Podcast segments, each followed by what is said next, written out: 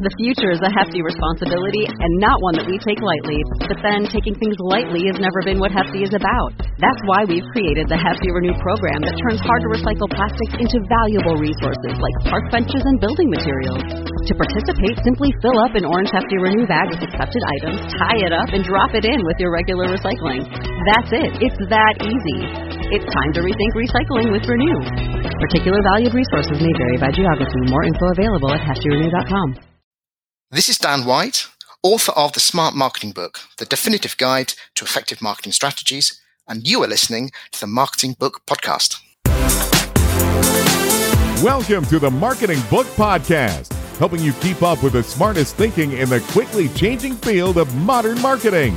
And now, here's your host, Douglas Burdett. Hello, and thanks for joining me on the Marketing Book Podcast, where each week I publish an interview with the author of a new marketing or sales book, and which was named by Forbes as one of 11 smart podcasts that will keep you in the know, and named by LinkedIn as one of 10 podcasts that will make you a better marketer. Don't worry about taking notes. You can find links to everything linkable in this episode's website page at marketingbookpodcast.com. And since you're a listener to the Marketing Book Podcast, and I read every book featured on the show, if I can recommend a specific marketing or sales book or any other resource I know of for whatever challenge you're facing, send me a LinkedIn connection invite with a message indicating you're a listener so I won't mistake you for a spammer and ignore you, and I will do my best to get you pointed in the right direction.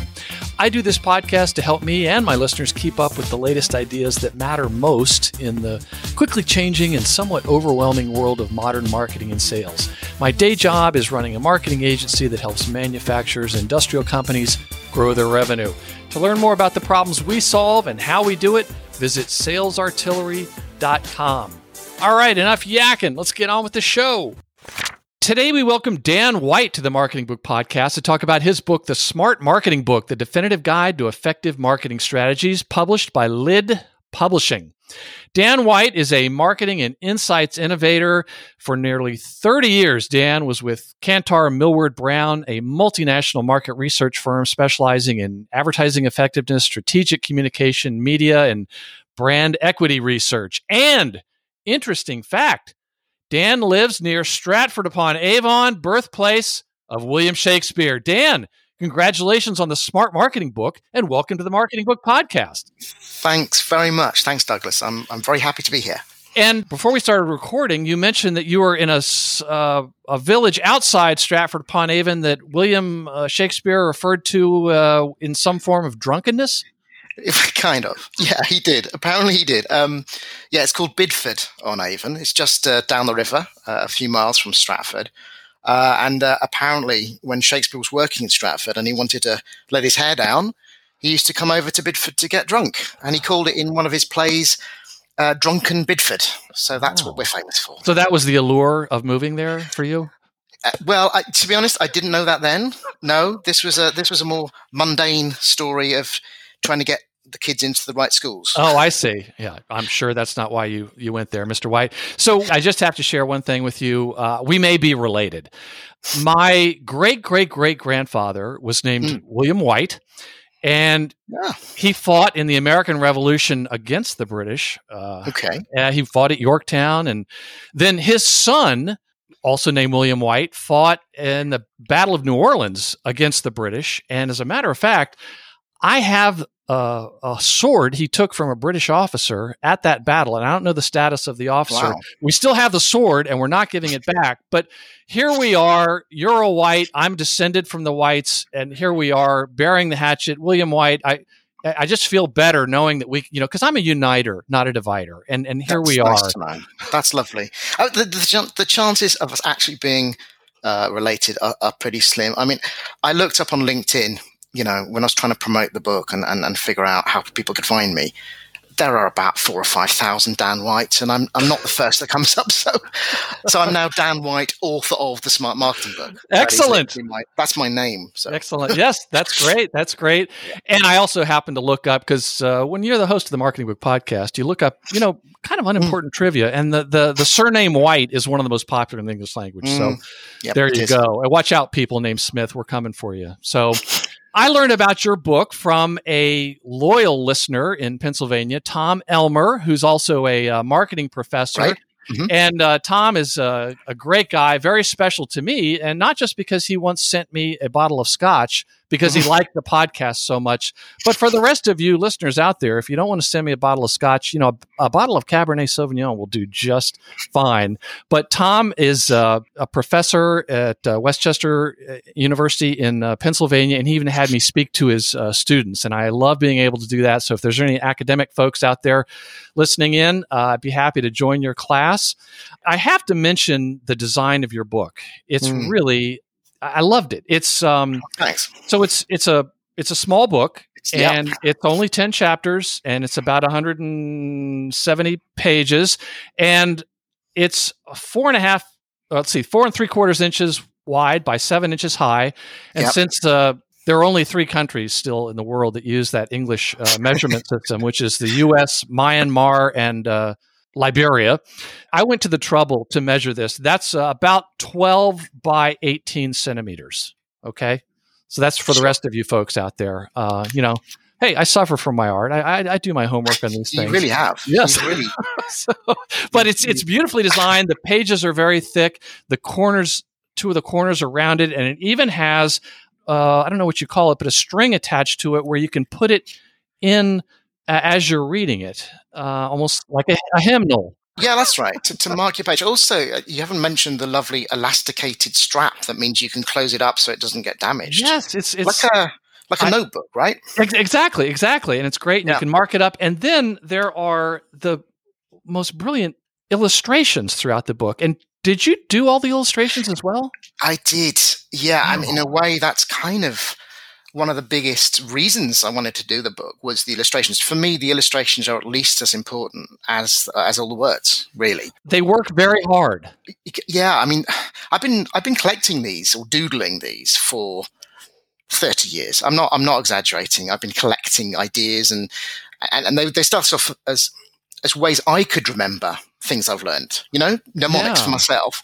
And then I, realized that that was quite useful when I moved into training. People like to see some of the you know, especially visual learners. They like to see something as well as as the thoughts and uh, and words. So it's yeah, it started there. Well, you know, it's interesting because there was a book on the show recently by uh, Tim Riesterer called The Expansion Sale from Corporate Visions, and they actually did some research into what make the most effective visuals in certain instances. All and right. Hand drawn visuals are the most powerful. So, Really, I- oh, and- that makes sense. so I'm really sensitized to this, but there were I would look at the visual first and then it made the the parts to follow in reading that much faster. So they were yeah it gives you a yeah it gives you a kind of context a framework uh, yeah. it just helps and that's that's kind of what they're there for they're they're, they're meant to help make fairly in some cases fairly complicated ideas much more easy to take in.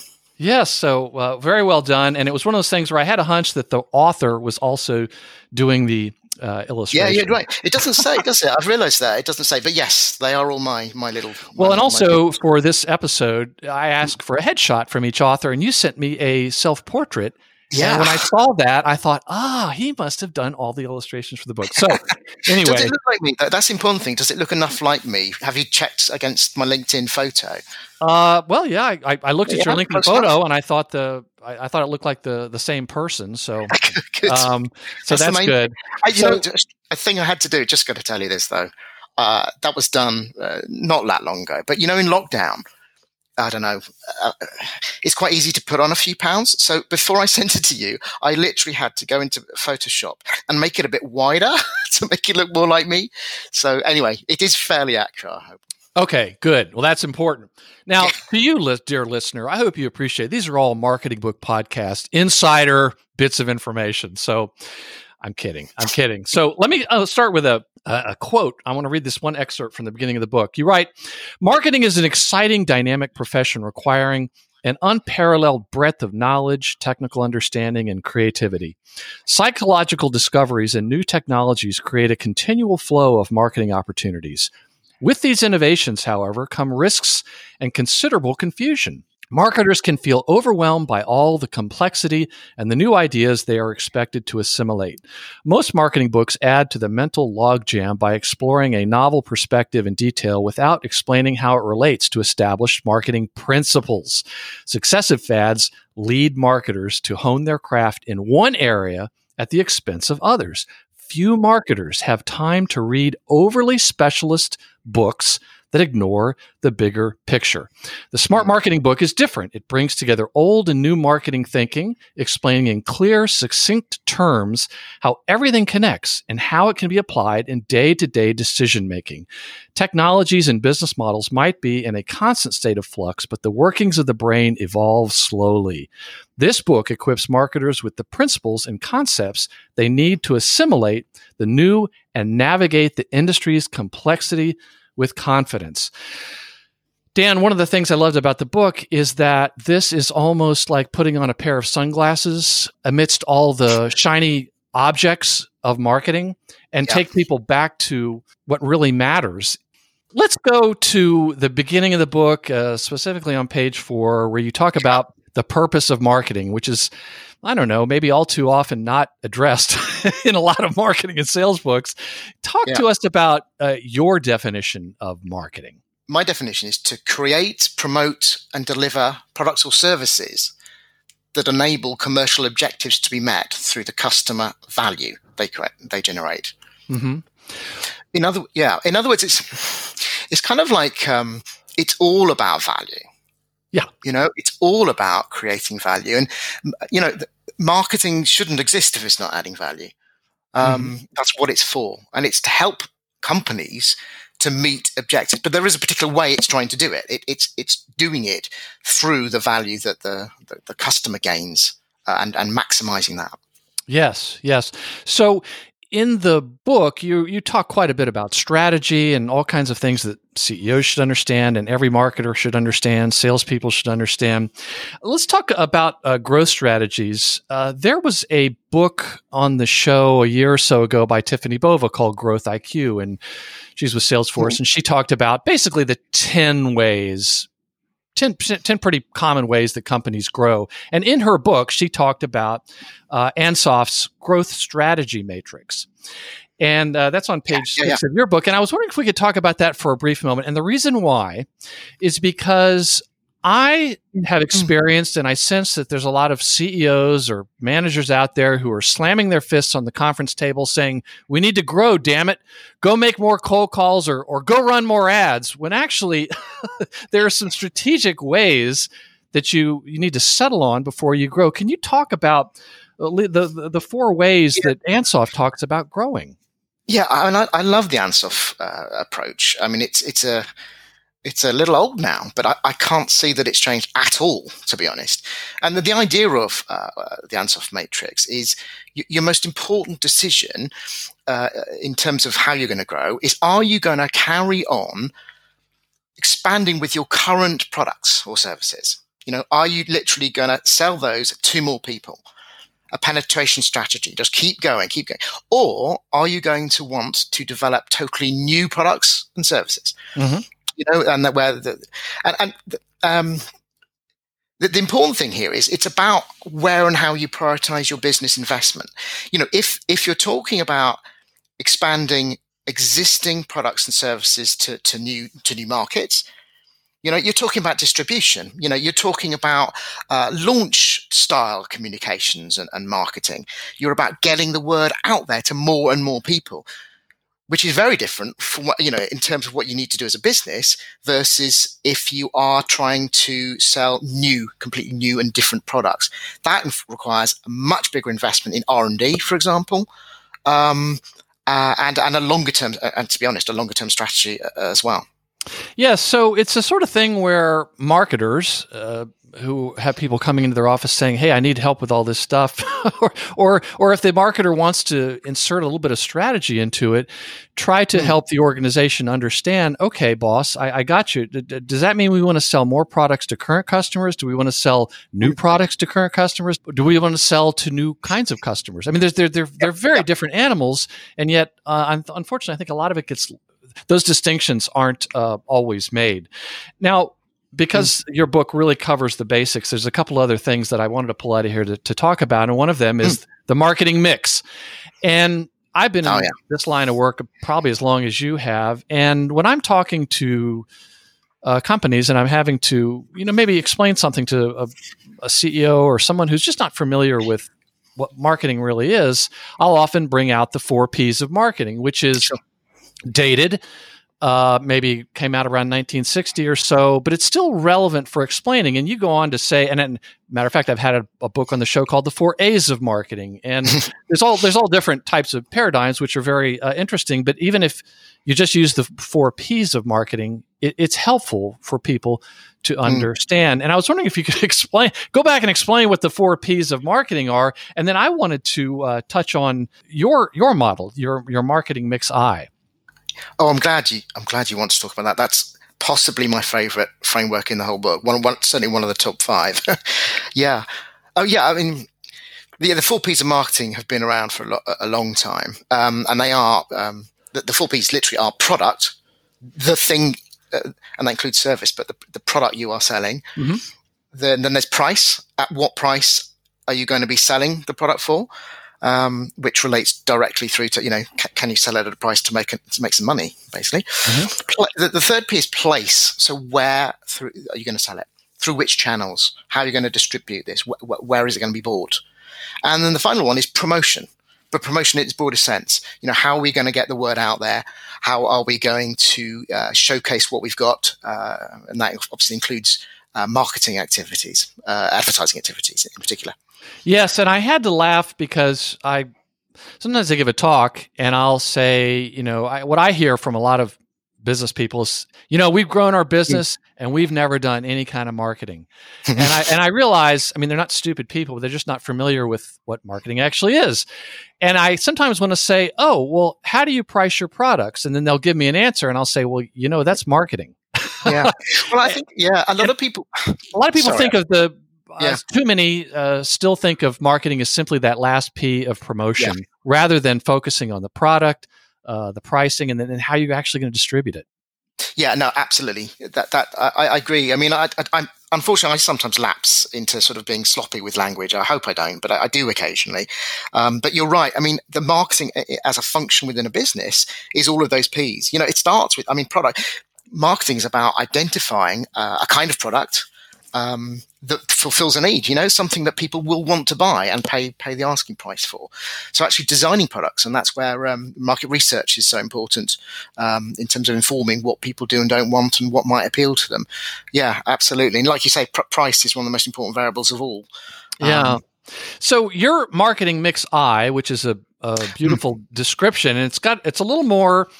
Uh, it's got more than just four, but I think that's mm-hmm. emblematic of marketing. It's just it's more complicated and it requires more understanding. And we won't go through all of them, but you let me just mention the ones that are here. And mm. uh, with with uh, apologies for not putting them in the right context, but you talk about brand predisposition, paid media, owned media, earned media, user experience, path to purchase impact, availability, uh, logo pack impact, point of sale experience, and pricing.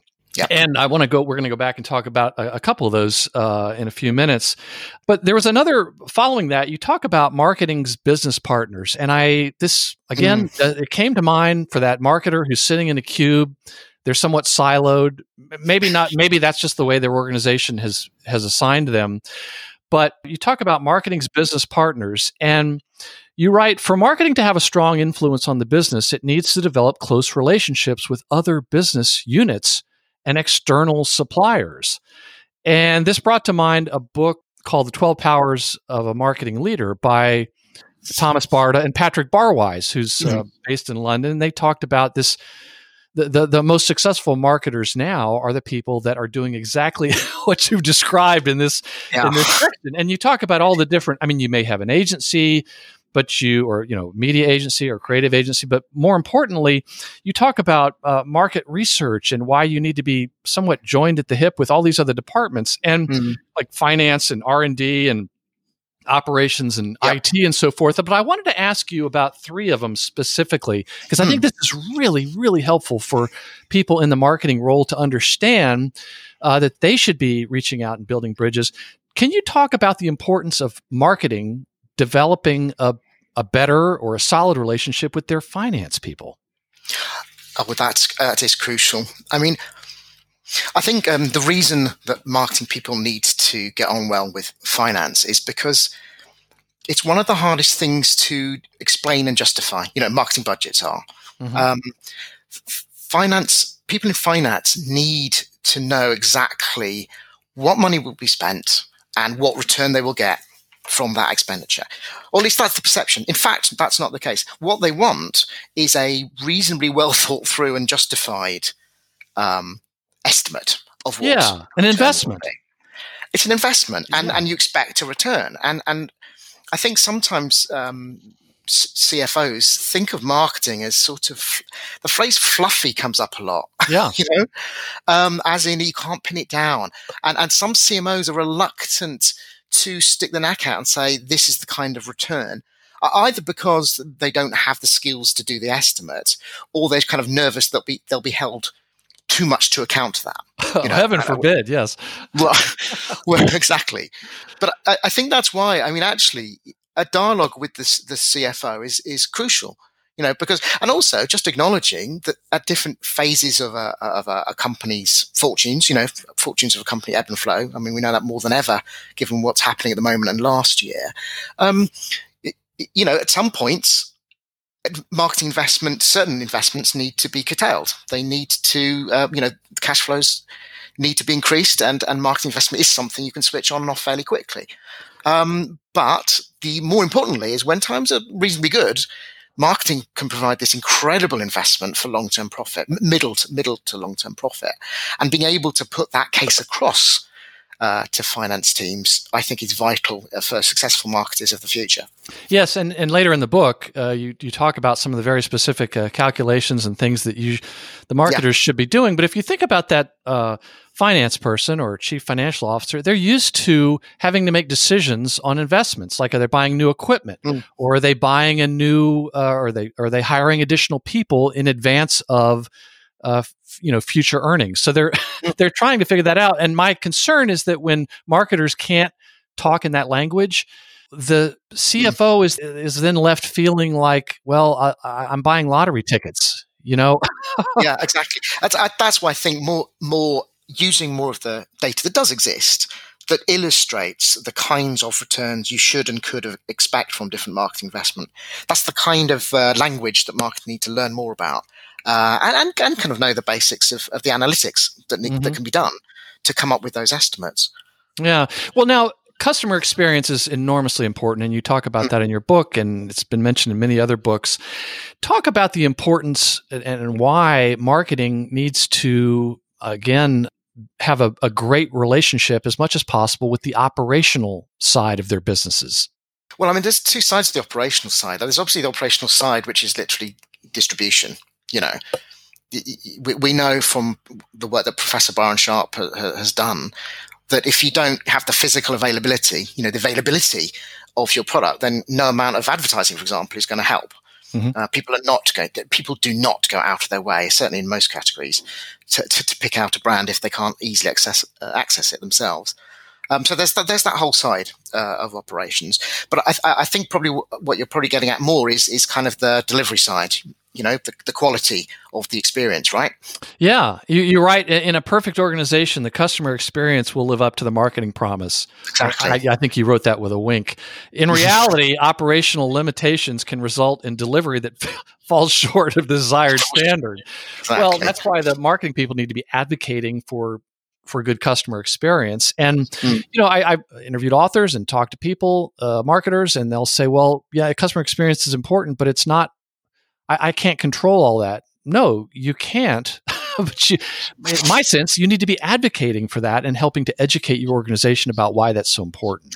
Yeah, and also knowing where, uh, you know, taking step back from from your own responsibilities, but knowing for a particular business where the the biggest return will be, and in some cases, it will be actually don't invest, for example, in communications yet until you've got the basics, the operational basics sorted so you can deliver a consistently good product.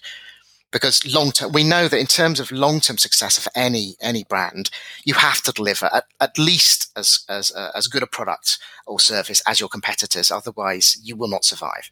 Absolutely. You know? so so that comes first. You know. So I think that's right. And you you know. It, obviously it's a bit brave if it, it won't do you, you out of a job, but it might mean you have a slightly less interesting job for a while, while you help the business focus on on some of the more core things. I think you know getting things in the right order, getting your ducks in the right. Or just I'm, I'm mixing my metaphors, but uh, you want to kind of line your ducks up and make sure they're also in the right order. If you see what I mean. Right, right, and there have been marketing plans where in an organization where there have been serious operational problems and the hmm. marketer mm. has first recommendation stop all advertising. Brilliant. Absolutely. So, of course you do. I mean that's that, that's a brave not a brave that's a professional marketer. Yes yes absolutely. Uh, last one though i wanted to ask about. Hmm. dan why why should marketing people have a relationship with the salespeople? Well the salespeople are usually they're, they're the they're the, the sharp end of, of the marketing process. You know, they are the advocates of what it is that you're of what it is, is that you're selling. And also, I think more fundamentally, like we said earlier, effective marketing is delivering something that customers value. And salespeople are the ones who understand more than anyone else in the organization what customers do and don't value and mm-hmm. what appeals to them. So as much as anything, I would say that uh, if, as a marketer, you talk to your sales force and, and, and interview them, you know, you use them uh, as well as talking directly to end customers, also to the sales force to give you feedback on, on how you should be developing both your products and what kind of marketing will be most effective. So uh, to be honest, that's, for me, that's the most important thing is using them as a, information source to do a better job. Yes, and I think that we are related, Dan, because right. longtime listeners will know that that's one of my favorite soapboxes. Is oh, marketers right. need to go spend time with their salespeople at least yeah. once a month. And, and then also they need to spend more time with their uh, their customers as well. And the way you wrote it, I, I couldn't agree with more. Marketing briefs the sales team on what to sell, whom to target, and which selling messages to prioritize. Being in direct contact with customers means the sales force soon learns what is and isn't compelling. So exactly. it pays for marketers to listen carefully to this feedback and use it to adjust the mix. You can't go wrong by spending more time with your salespeople. Exactly. I mean, I think the reason that I, I, I stress that in the book, I think, is because I have in my time done sales roles. Uh, you know, business development pitching a lot. Um, I've also been a CMO, as well, and I've also been a product developer. So the kind of the combination of three, having had the different perspectives. I mean, I, I couldn't have written that before I'd done all three roles, but but now I think, oh, okay, I get it, and I think I think I've got a better handle on that. Um, which is what I tried to do throughout the book. Actually, is like you know I haven't written a book, a, a business book anyway, um, ever um, it, it's sort of taken me 30 years to get to the point where I think I'm, I'm, I'm just about ready to put it together. oh, maybe I should write one now that I've perfect timing. been doing this for 30 years, over 30 years. So let's talk about brands. And I yeah. was wondering if you could just explain how brands exist in the brain. And I don't have a lot of books about brands and branding on the show, but mm. this is a topic about brands that just fascinates me. Talk about how brands exist in the brain. And I think okay. this is helpful for people to understand that there's a lot more to that than what you particularly say about your company. Yeah, I think so. Because what you say is is just one element. I mean, you know, you can say whatever you like. Um, what, a, a, brand is actually what's in the head of the consumer. Mm-hmm. You know, and, and I've, I've swatted up a lot on on the kind of neuroscience of this, and had been lucky enough to talk to real experts in this area over, over the years. And um, I think it, it, really helps to think of the brand in, in, in, a particular way, which is that it is literally just a collection of thoughts, feelings, memory fragments, uh, etc., that, that that fire in the brain whenever you come across the brand in one guise or another, the, the, brand name, or you you see it or hear it or something. It's it's it's the totality of those mental connections and what they bring with them. That is the brand, and they will be different. They'll be a little bit different from one person to another. But the the brand manager's job is to marshal those and build those associations in a way that makes people more favourable towards the brand and more likely to therefore buy it. Absolutely. So you can imagine how difficult it is to try to control those things. Uh, it's hard, yeah, Yeah. it is hard. And um, you know, some brands, you know, uh, manage it very well, and, and, and some are some less so. Um, but the most important thing is that you you. Uh, you know, if you talk to Professor Byron Sharp, he'll tell you that the, one of the key things is that you have a strong, vivid set of associations.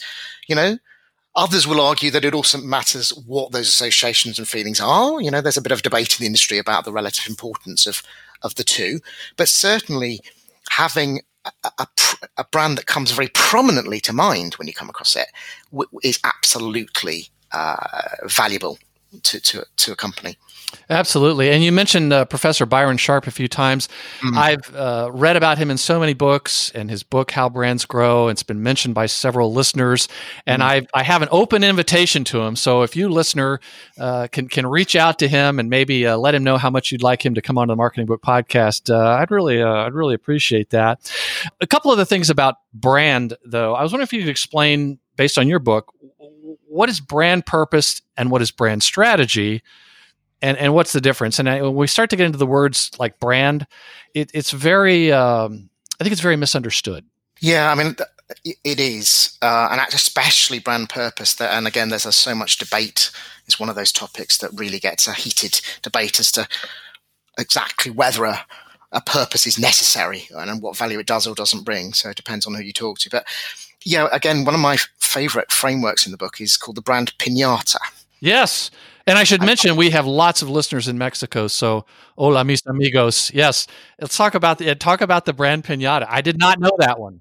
It, this came from an idea of a workshop. So actually, this the workshop idea came before the diagram that came before the book. Okay, so the idea is, you know, if you want to help a company think through how they could build a brand, you know, what uh, that will be successful and profitable, then the pinata. One of the reasons I like it most is the acronym works really well. Oh yeah, it works on Yeah, yeah. several levels. It- yeah, it's great fun. But the, the, the idea of the workshop actually was that you'd have the how many is it? One, two, three, four, five, six uh, different arms. Are they arms? Limbs of the pinata. Mhm. The, the like, classic like pinata. star, yeah, Yeah, the star-shaped one, not the donkey-shaped one. You know, or llama-shaped one, or is. SpongeBob, yeah. Yeah, no, not that. The, the, the, I think it's the, the more traditional one that's a kind of star shape. Um, and every time you've nailed one of the, the different areas, you can then smash the sweets out of that arm. You know, just I do like a fun workshop, uh, and I do like sweets. So Yes. I, I thought that would go down, and you'd have that kind of visceral pleasure of having nailed, uh, you know, succeeded and, and done a seventh of the workshop. Yeah, and we're also talking about blindfolds and swinging sticks. Yeah, I know. It's, you can't go wrong. You know, I mean, health and safety in, in UK is quite strict, but I'm sure I'm sure we could get away with it.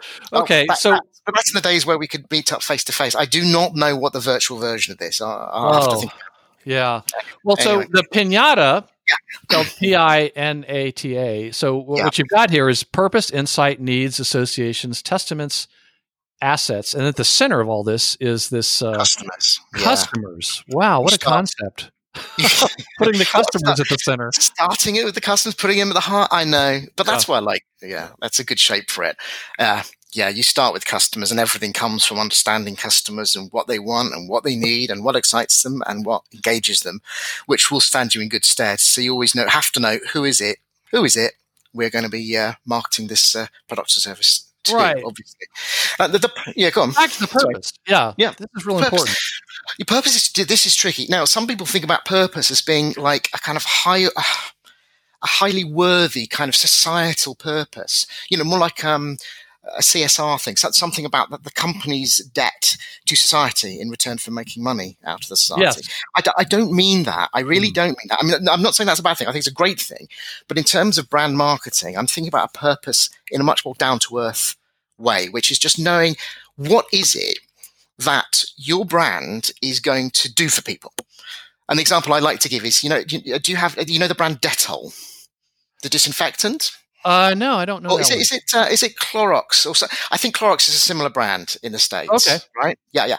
So the idea is these brands are, are to help, say, let's call them a home, a homemaker to prevent the, their people in the house from, from getting disease. Okay. Mm-hmm. You know, I think that's, uh, and that, that's, you know, rather than we make bleach or disinfectant.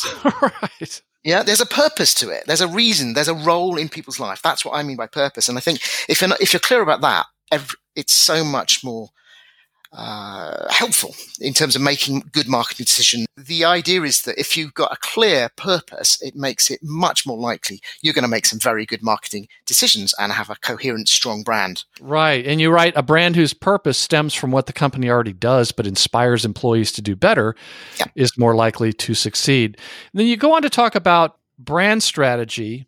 And you say this is a business plan defining how the company will make money from products using the brand name. And the first thing on here is a long term financial objective. And Mhm. in my conversations with small to medium sized businesses, it's all I can do to try to extract any kind of uh, financial goals from them. but the Mm. more that marketers are able to do that, the better.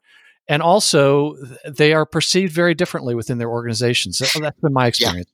I think that goes back to what we were saying about the need for you know a line of sight through to uh, commercial objectives. I Mhm. think I think the more that the marketing activities and the budget, the budget and the activities can be shown how they contribute to the to the success of the the, the, the commercial success of the company, you know, the better.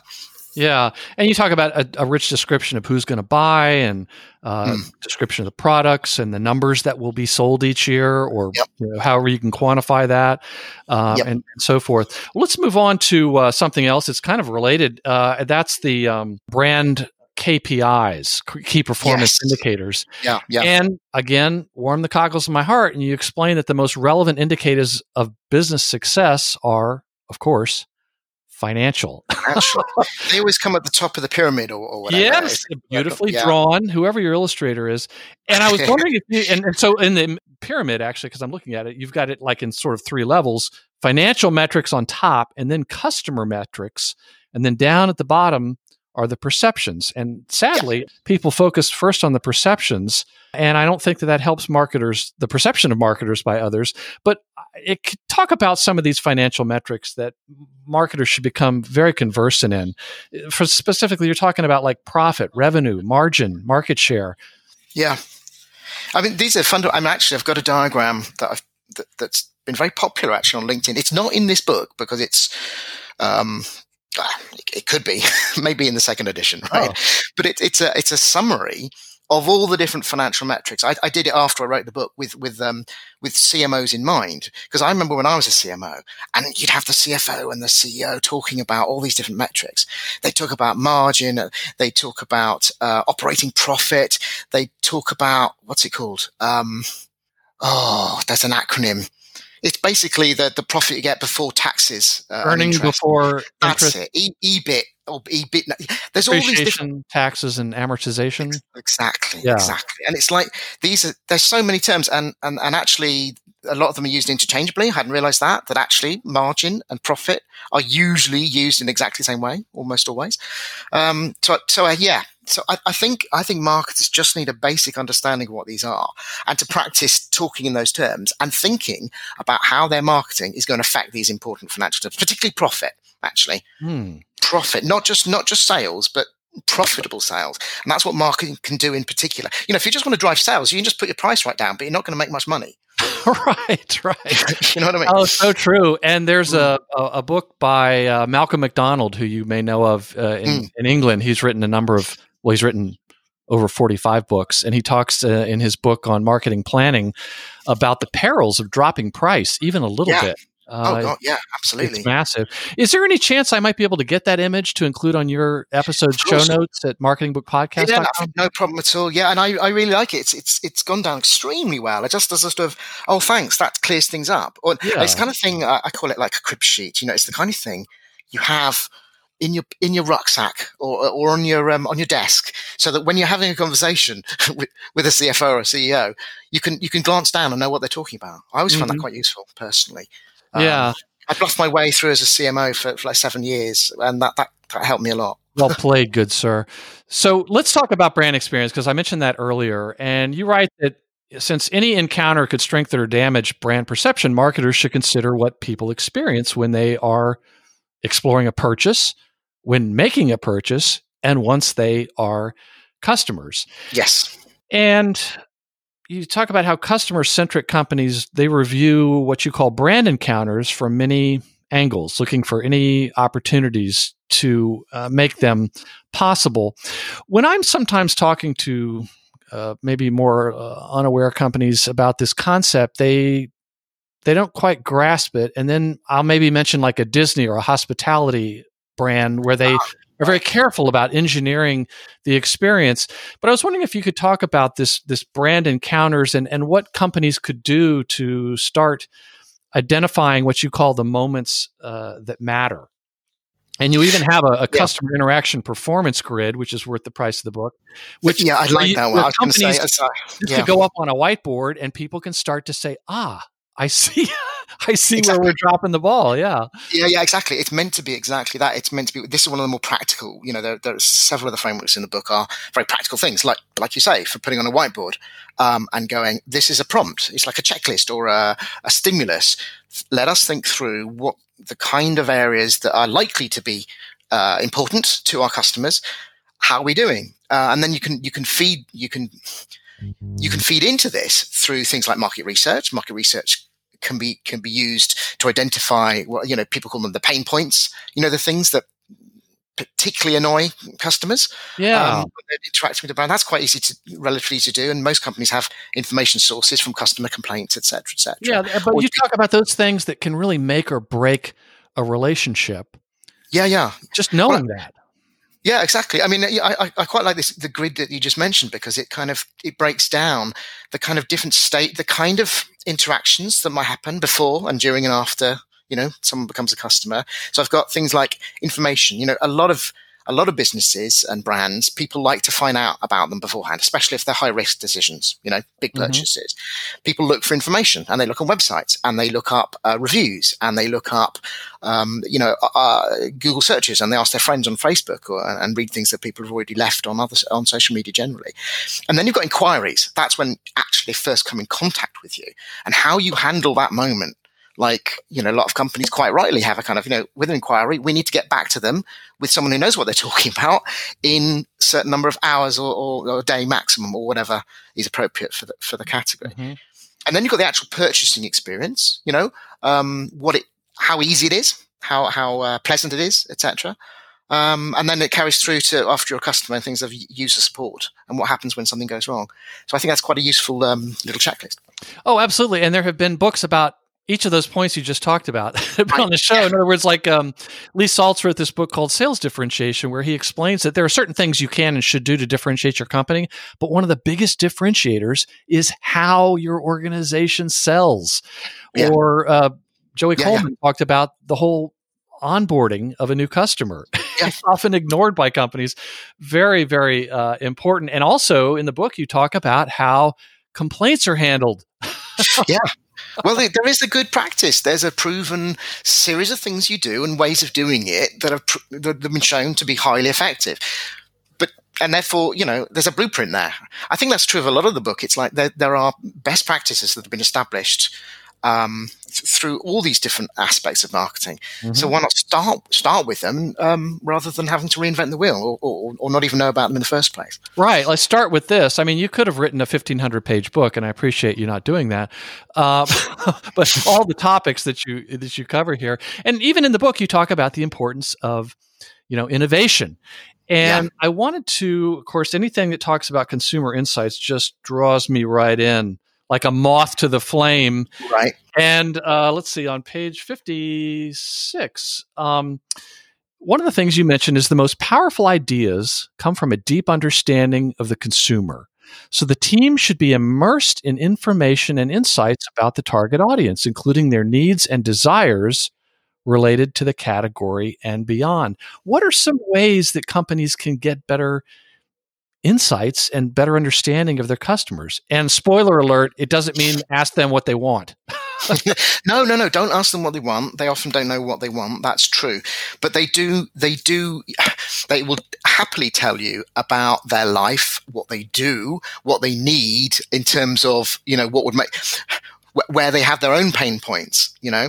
And I just, I mean, it starts with, I mean, ethnography is an underrated form of, of research. You know, ethnography is where I'm sure you know, but you know where you you basically deep have a deep dive understanding about, uh, around your your um, your typical target audience. In fact, ideally it involves spending time you know, like living with and taking notes and asking questions and recording their lives around whatever it is that's relevant to your to your category and brand.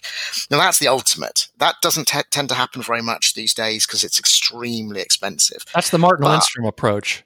Is that right? Yeah. No, I, it's it, it's absolutely. And I, I do know I have worked with companies that when they moved into a say a new type of category, you know, with new different types of target audience or, or a new country for the first time, they would invest in ethnography to really understand and also you know compare and contrast with with perhaps consumers and, and perspectives that they do know but more importantly just to understand the people that they're selling to uh, but you don't have to go th- through that i mean you know just just uh, it's it's um it's about understanding their their concerns and their lives not and then it's up to you to be imaginative and figure out how you might be um you know service those needs better. Absolutely, absolutely, very, very important uh, observation. Uh, a big part of that, and and I'm, I'm all joking aside with the episode on Martin Lindstrom that was on last week. In his book Small Data, as well as the the new book, The Ministry of Common Sense, he talks about these. And in the interview, we talked about this. The the these companies, there are some companies that have. I think it was a medical company they established, the CEO said that once a year, each employee has to go spend 24 hours with a customer. Yeah, that's nice. It was based on that that ultimately big growth came because they understood uh, their customers better. And the truth is, if you just understand your customers a little bit better than your competition, I, I found that uh, it's it becomes an unfair advantage. So it doesn't have to be perfect, but you just have to uh, start to observe them. So I just want to read uh, from page 115 about customer loyalty. And again, this is another one of my soapboxes, but it's so important for companies to understand, particularly as it relates to the, the money is with your current customers, not always with yeah. the brand new, the, the net new customers. And you write, having a base of people whose loyalty can be relied upon is a major asset. It provides the business with a predictable cash flow and an opportunity to sell additional products to a receptive audience. Retaining a customer costs between 5 and 25% less than acquiring a new one, depending on the industry and which uh, studies you believe. Regardless of the precise figure, creating customer loyalty almost always makes good business sense. loyalty schemes encourage customers to stick with the brand and make the prospect of switching allegiances unattractive. The most effective schemes come from knowing what target customers like and expect from the brand and the kinds of practical or emotional reward they appreciate in return for their loyalty. What are some of the most effective ways that companies can, I guess, increase loyalty or, or more easily sell to their current customers?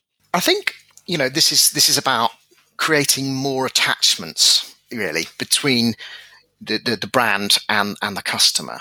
So, for example, um, there's a brand uh, uh, called Sephora. Mm-hmm. I hope I've got that right. Can I rewind like a, a beauty brand? Yeah, that's right, Sephora, and and they have they're actually quite famous for having a lot of perks associated with repeat, you know, being loyal and and, and buying repeatedly from their online store and and, and their offline stores.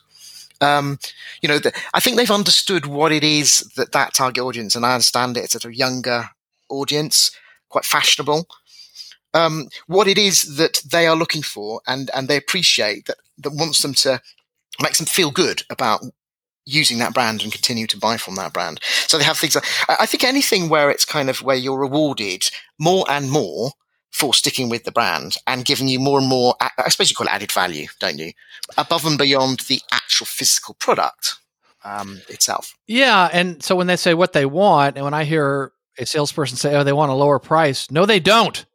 you, you go on to talk about things that it's just very much about building community. But you talk about social status, sense of accomplishment, feeling valued, uh, or, or like sense of uh, community, or you know, maybe saving money is part of it. But don't hang your hat uh, com- completely on that. I just want to ask two other um, questions. Um, reviewing brand strategy you talk about um, you write that when a brand is struggling to meet their targets hopefully something measurable the first thing to establish is whether the problem lies with the strategy or its execution How do you go about discerning which it might be?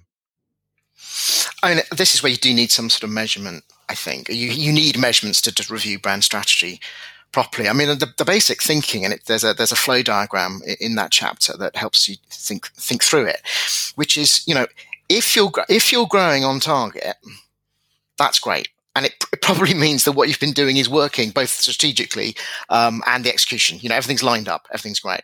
If it's not going so well, you need to kind of decide, well, okay, how well have we been executing this strategy? And that's where you need benchmarks. That's when you need comparisons and market research can be really helpful here. So, for example, in the communications area, you know, uh, okay, you got the strategy, but how effective, how impactful have your communications been? Have they all been below par, below norms, below average, however you want to measure it? If so, then you don't really know. You can't tell necessarily whether it was the strategy or whether it was the way you executed it, you know, in a substandard sort of way. But if you have executed it well, um, uh, you know, lots of ticks all the way in terms of how you've executed it, but you're still not growing as much as you need to. That points to a strategic problem. So it's more, it's, I, I think that's called inference, isn't it? You know, where you kind of, I don't know. I'm sure someone I, on this podcast will know better than me. It's important to simply ask that question. Mm. Is it the strategy or the execution? And if you have the strategy outlined, and you understand what it is, you understand your customers, you understand what you're going to measure, it, it, all starts to you start to understand why those first things we talked about are, are so really important. Now, one last thing I want to ask about in the book, and that is uh, again back onto my soapbox. And this was about budgets and take us take us back to to, to finance. And I just want to quote. Uh, you're right. Like any discretionary investment a company could choose to make, there needs to be a sound business case for marketing expenditure. Well, what a downer you are. No, uh, all companies have a finite amount of money available. So the right allocation for marketing depends on how the expected return on investment compares to other areas of the business, such as staff training or IT. Estimating the return from marketing investments can be challenging, but is necessary for illustrating the commercial value of marketing and justifying its budget. Some marketers are uncomfortable making predictions because there are so many unknowns, but businesses are used to making decisions despite uncertainty. Most chief financial officers are happy to accept assumptions provided they are supported by a logical rationale. Can you talk about some of the the calculations and, and some of the things that would be helpful for the company to make more informed marketing investment decisions. Yeah, yeah, sure, yeah. It's um, and I call these, you know, back of a cigarette packet calculate. I wouldn't, I wouldn't position that way to the CFO, but effectively, but, but I think just the process of trying to think through, you know, what kind of impact can we possibly expect here? You know, what, what, what's, what's the best case? What's the worst case? What's the most likely case? Is really important. And again, like like you just mentioned, you know, the CFOs are used to that so long as you explain your workings. You mm-hmm. know, like in an exam, maths exam, if you explain your workings, you can get the answer wrong. So, and, and, but you can get almost full marks. yes, exactly. It, it's exactly the same here. So long as you've done your best honest estimate um, based on any data that you, you, you have available to you, um, that you're going to, you're almost certainly going to make a better decision than if you hadn't attempted the calculation at all. Yeah, and I can't resist. I mean, you, you do have a chart on here, and it could go on maybe the back of two cocktail napkins. Yeah. Let's put it in context that I understand. And it's got, you know, over two year period, and you've got yep. additional customers, and you've got the the numbers, the maths, yeah, the basic maths underneath it. Purchases yeah, per customer, profit per purchase, and additional profit generated, which takes us back to why it's so important to uh, be able to talk about those things and why that I really do want to see that graphic, which we'll include in your episode's uh, website exactly. page. Uh, you notice, this is why it's important as well, because if I don't know if, if you got that example there, but you can see that if you just look at this it's a hypothetical example, but it's actually based very closely on something I, I did in the past. Okay. Mm-hmm. So it's like a debranded thing. You'll notice that over the first three months, the return on investment is barely anything. You know, you basically, you, you get back pretty much what you, uh, what you invested, uh, mm-hmm. no more. Uh, it's like a 1.1 ratio kind of thing. But over the two year period, you get a six, a, a nearly six fold return. And I think that's, that is actually a crucial thing to take to the CFO and say, look, it will cost a bit you know, and we won't get an immediate return, but look at these figures. This is how it works. And some of the things about marketing, people forget that if you do some marketing and you bring in a customer, and assuming you've got a reasonably good product with a good repeat rate, that customer has a long term total value to your business, um, not just what they spend on you in the in the first month. The the repeat adds up and adds up, and, and that's why marketing can give you this massive long term return. Oh, absolutely. And when you start talking about customer lifetime value, you Yeah. know, believe it or not, I remember talking to a company that was being run by the CFO on an interim basis. And I introduced that concept to him and it completely changed the conversation. Because I said, Well, how much are your average customers spending per year? And of course, he had a name, he had a number. And I said, Well, how long do you keep them? and I said, Well, let's look at just one customer compared to what we're talking about investing. He goes, Oh, I hadn't thought of that. And so uh, he wasn't a stupid person, uh, but I, I find that it really changes the conversation, particularly if marketers can talk about customer lifetime value, and it it's it's just it's it's uh, Yep. Tongue and groove beautifully fits in with with investment. Exactly. And you don't need a lot of um, data to do it or esti- you know assumptions to do it.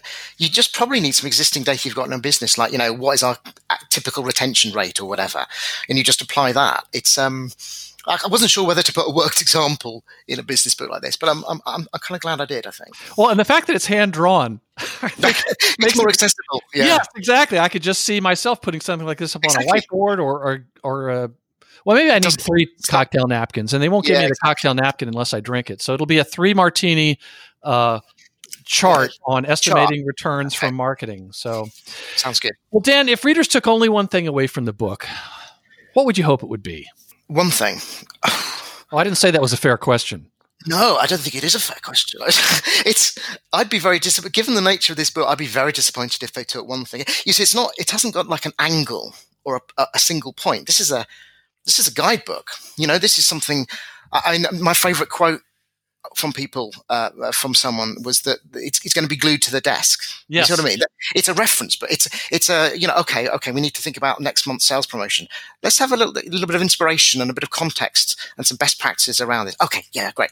And then you get on with the, the meeting. You know, Mhm. so I'm hoping they take they pick up a whole host of different things that they then can look up in detail when they need them.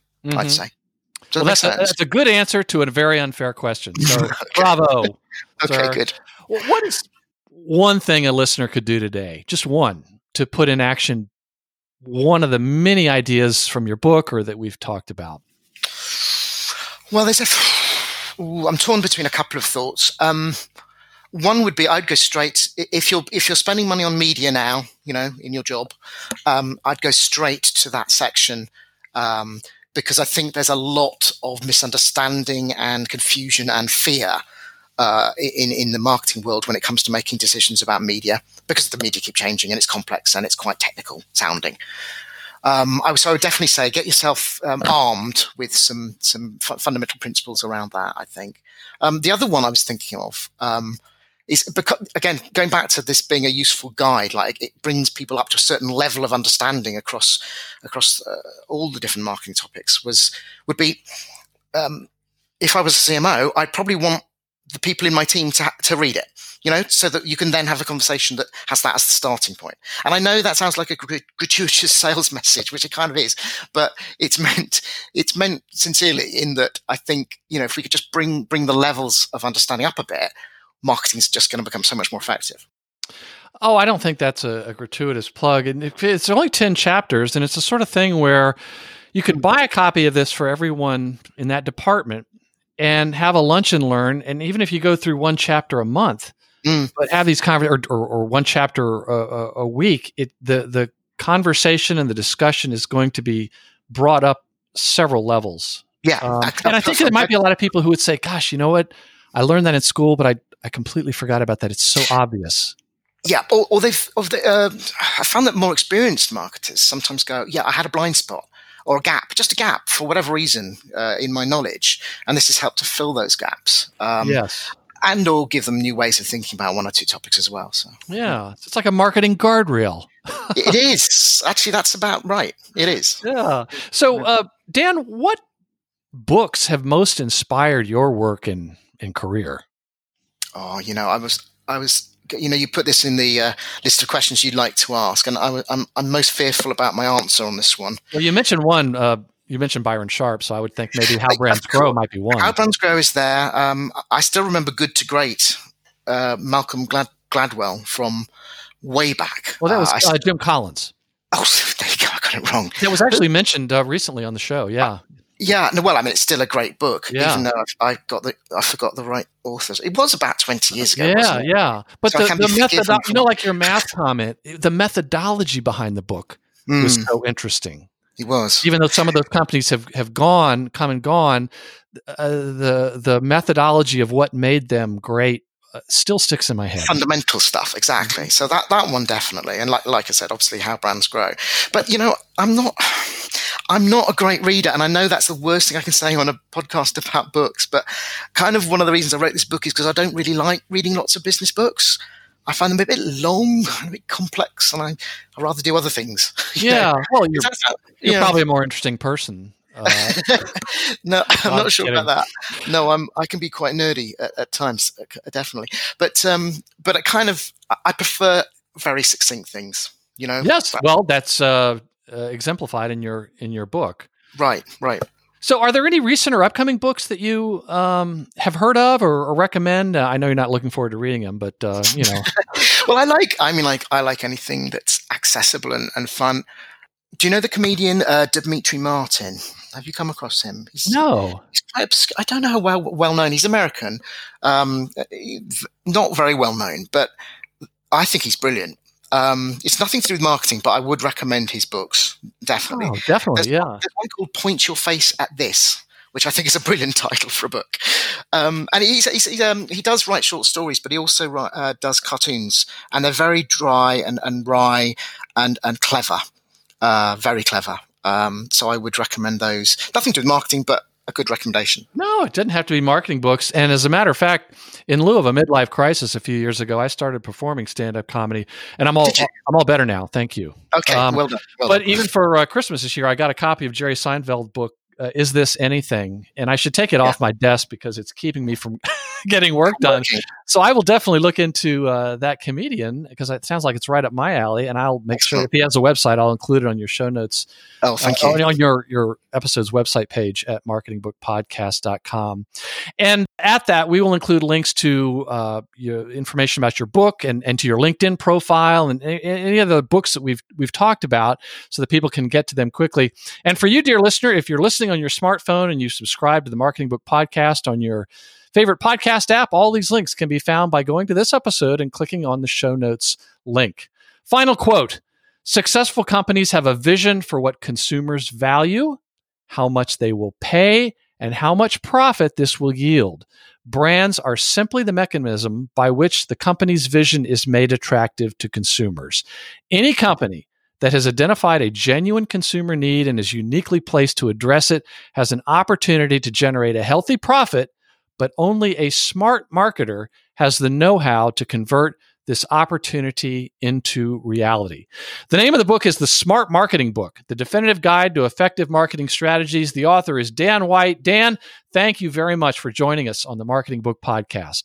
You're very welcome. Thank you so much for having me. And that closes the book on another episode of the Marketing Book Podcast. I hope you enjoyed it and found it helpful. If you are one of the hundreds of listeners who have left an iTunes review, let me return your kind favor by mailing you some Marketing Book Podcast bookmarks and laptop stickers. Just send me your mailing address anywhere in the world and I'll drop it in the mail. And since you're a listener to the Marketing Book Podcast and I read every book featured on the show, if I can recommend a specific marketing or sales book or other resource I know of for whatever challenge you're facing, send me a LinkedIn connection invite with a message indicating you're a listener so I won't mistake you for a spammer and ignore you, and I will do my best to get you pointed in the right direction. And remember the words of the entrepreneur and author Jim Rohn, who said, Formal education will make you a living, self education will make you a fortune. Thanks again for listening to the Marketing Book Podcast.